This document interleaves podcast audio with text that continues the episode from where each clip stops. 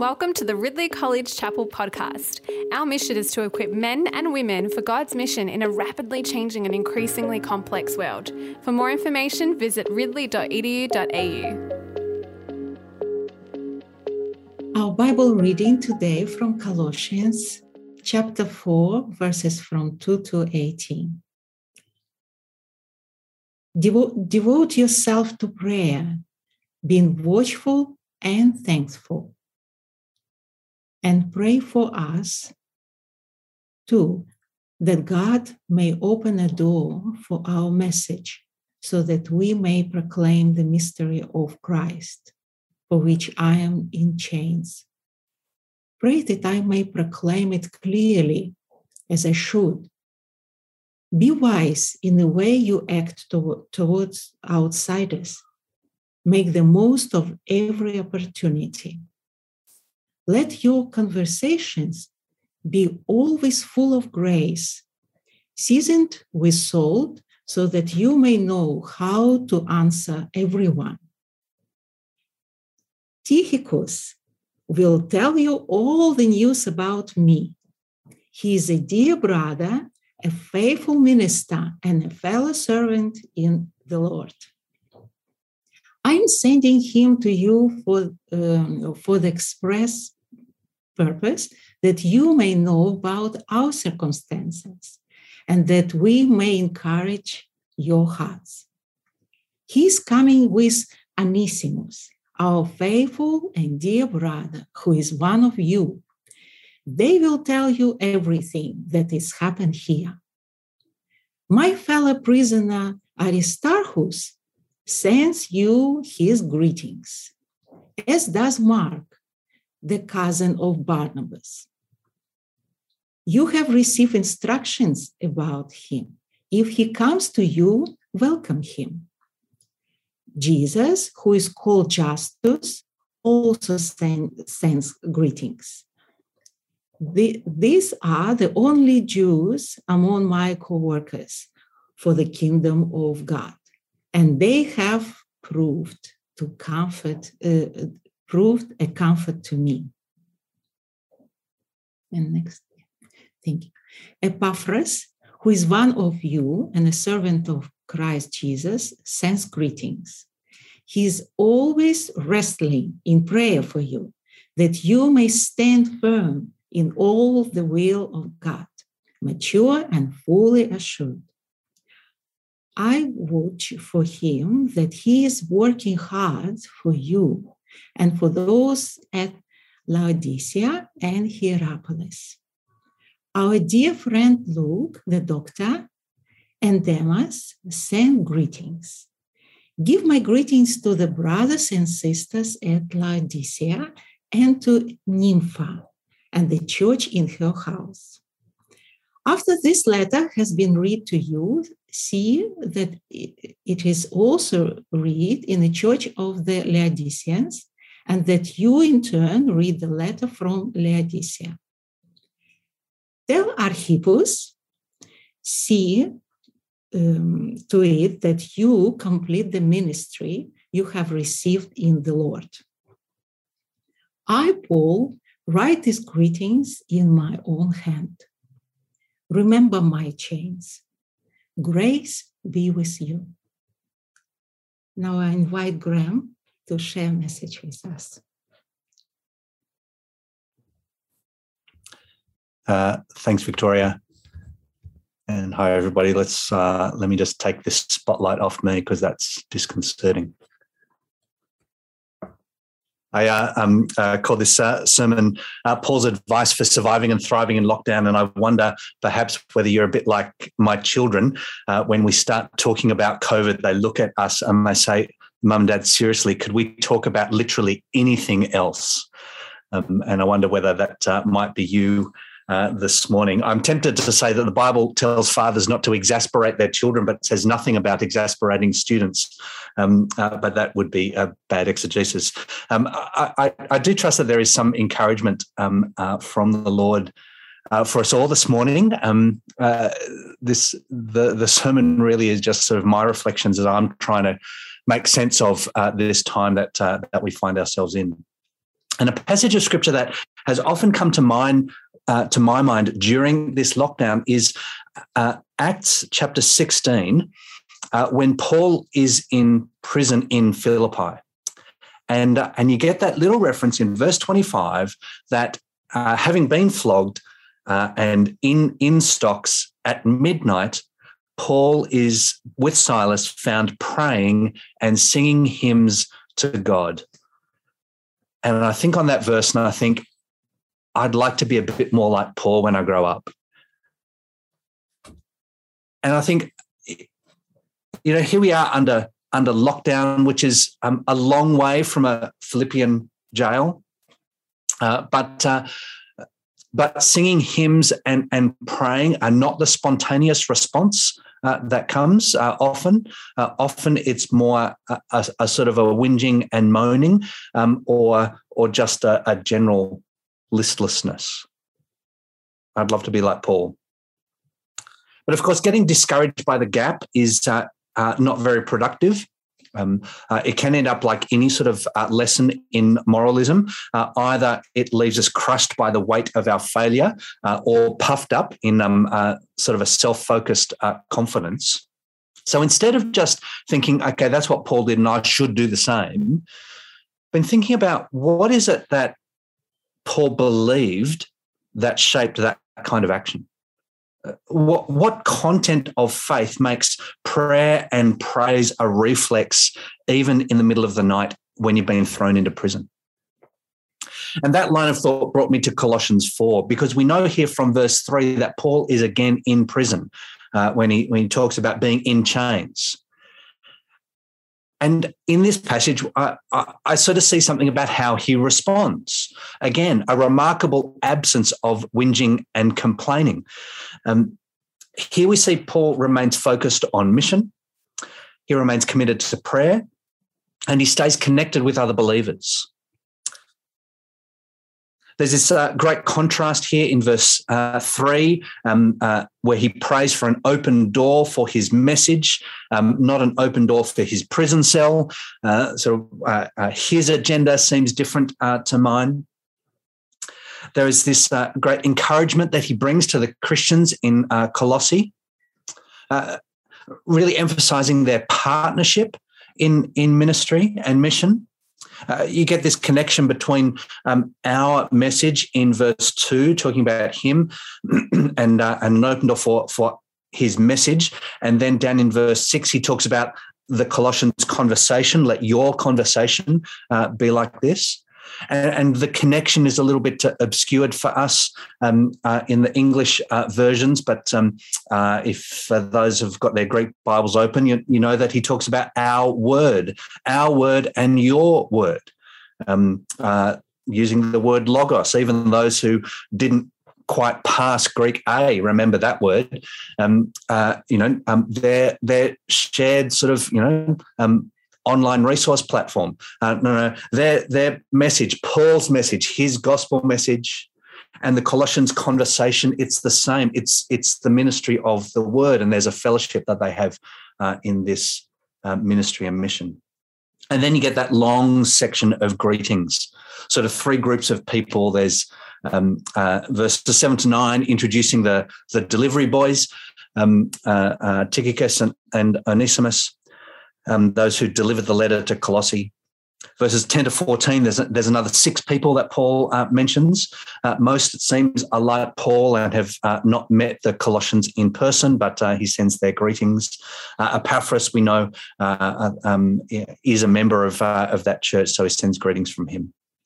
And then in the final section, 15 to 17, he greets people who are in Colossae. And here you've got the 2 churches, the church from Laodicea, and then the church that meets in Nympha's house, those 2 groups of people, and then specifically Archippus in verse 17. So here you get Paul's practice. Here Paul is in lockdown. He's in prison, but he remains focused on prayer, on mission, and Christian fellowship. What kind of faith inspires that kind of life? What is it that Paul believes that makes those actions his response in a time of constraint that he's under. And I reflect on how there's a belief here that God is always at work, whatever our circumstances.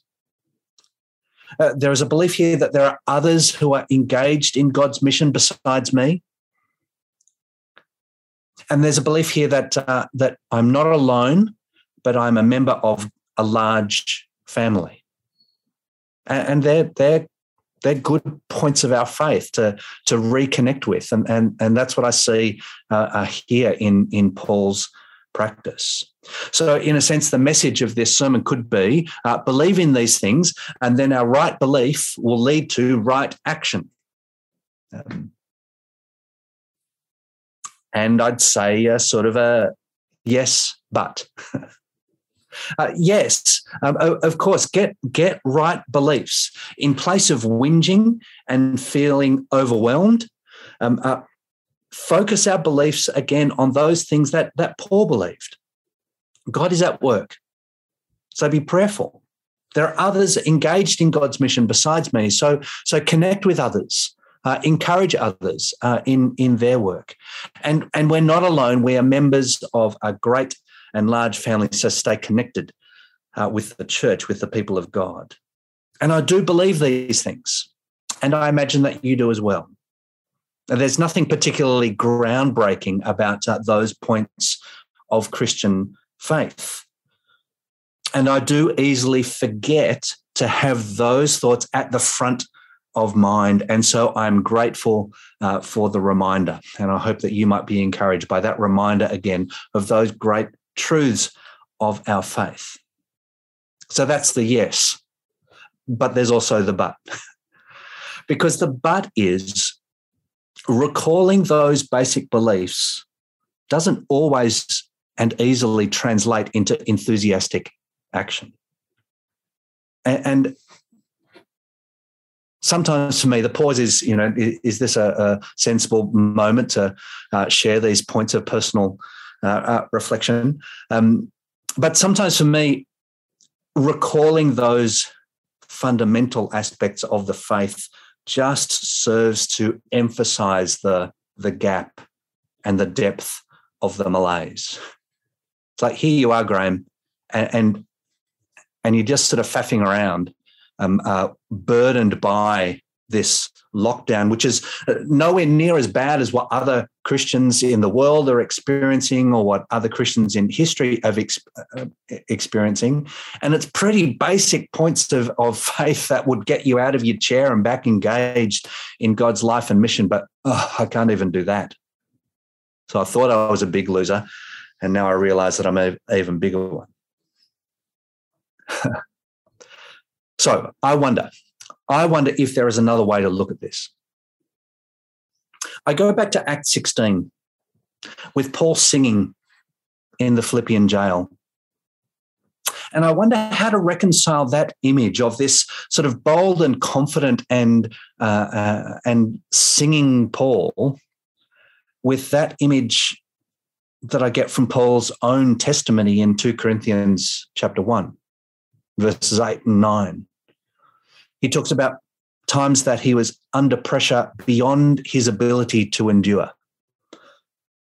He despaired of life itself. He felt that he had received the sentence of death.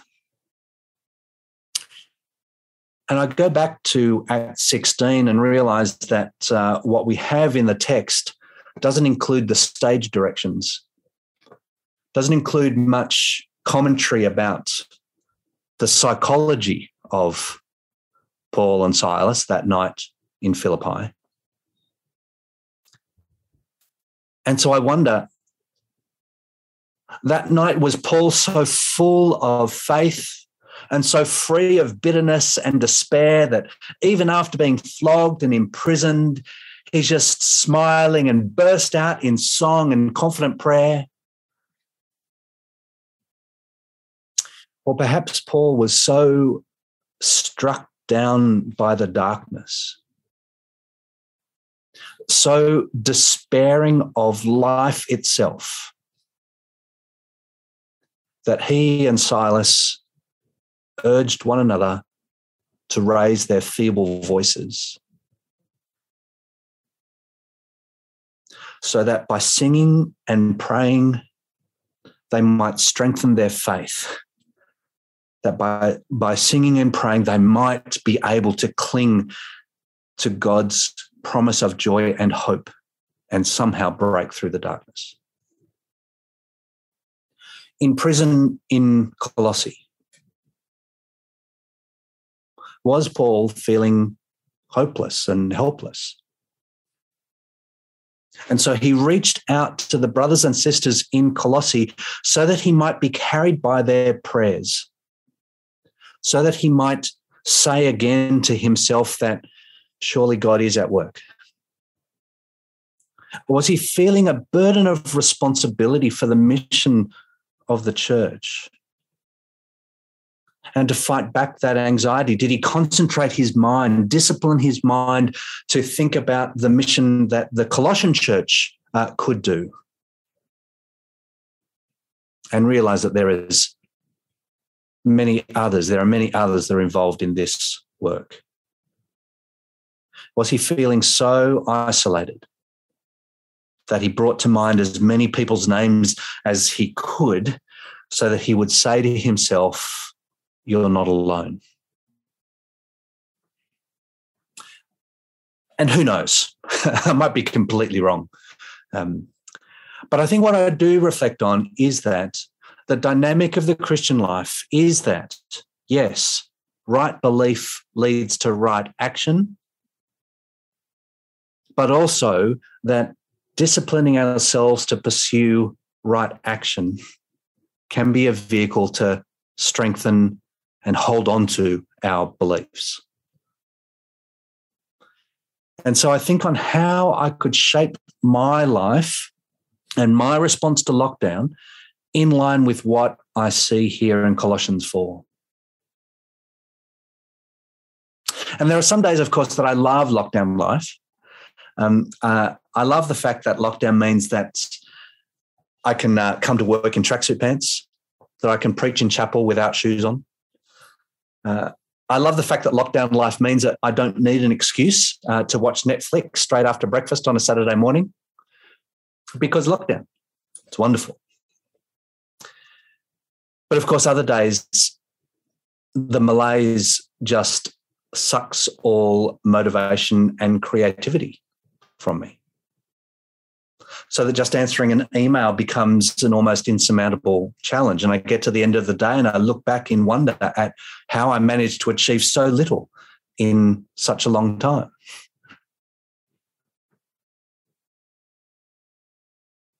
And so for those days when I feel like I can't even lift myself to pray, I can call on others and I can ask them to pray for me.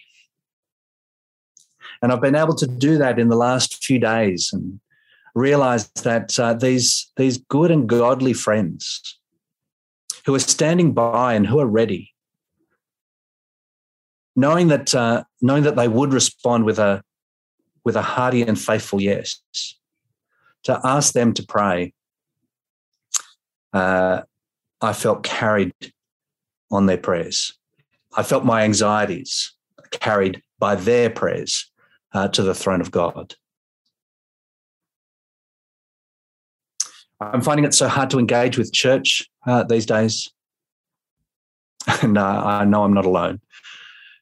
And the prospect of not just one, but quite a few more Sundays of church on the telly, it just leaves me cold.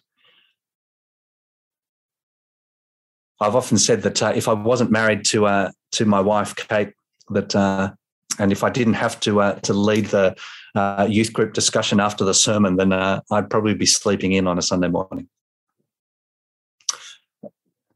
But then I discipline my mind and I bring to mind not just the event, not just the sitting in front of the television on a Sunday morning, but when I bring to mind Marla and Mark and Toby and Catherine and Nathan and Mike and Matt and Sam and Peggy and Sarah and Tash and Ale and Mike, I'm reminded again, that's who Parkville 10 is. That's my church. That's my family. And when I can't see them in person, then being able to engage with them, even on the telly, is a great blessing. And I'm reminded I'm not alone. We are in this together. And when I look back on those days and think, yeah, that was not the sort of day that Ridley Council pays me for, I can connect with others who are engaged in this mission. It doesn't all depend upon me. So I can look to my colleagues and I can pray for them. I can give thanks for their work. I can email friends overseas and connect with their work and be reminded that in the end, this whole enterprise certainly doesn't rest on my shoulders. It doesn't even rest on our shoulders, but is carried by the promise and purpose of God. That's been my reflection. Pursue these actions so that I might hang on to faith. There's a final verse in this passage that I haven't mentioned yet, and that's verse 18. Paul says, I write this greeting in my own hand. Remember my chains. Grace be with you. And I want to say amen to both. Remember my chains. I mean, on its own, then that's a greeting that is pretty grim. If I remember the hardship and if I focus my mind on all the things that are lacking, well, then it leaves me burdened with grief. Grace be with you. On its own, well, that may feel so beyond the bounds of possibility that this might be a moment of grace.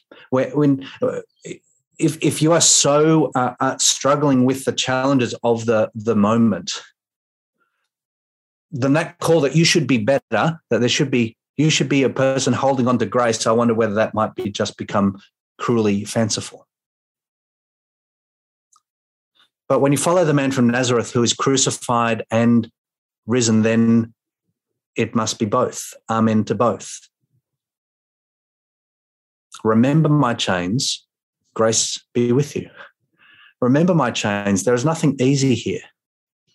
But grace be with you. There is fullness of life, even in the darkness.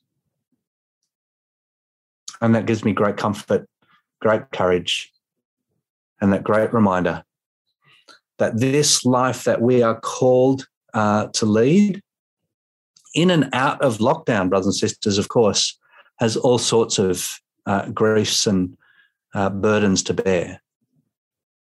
But it's not unusual. It's nothing that gets in the way of what it means to be the people of God involved in the mission of God in the world. It's not something unique to us. It's been the experience of God's people throughout the church.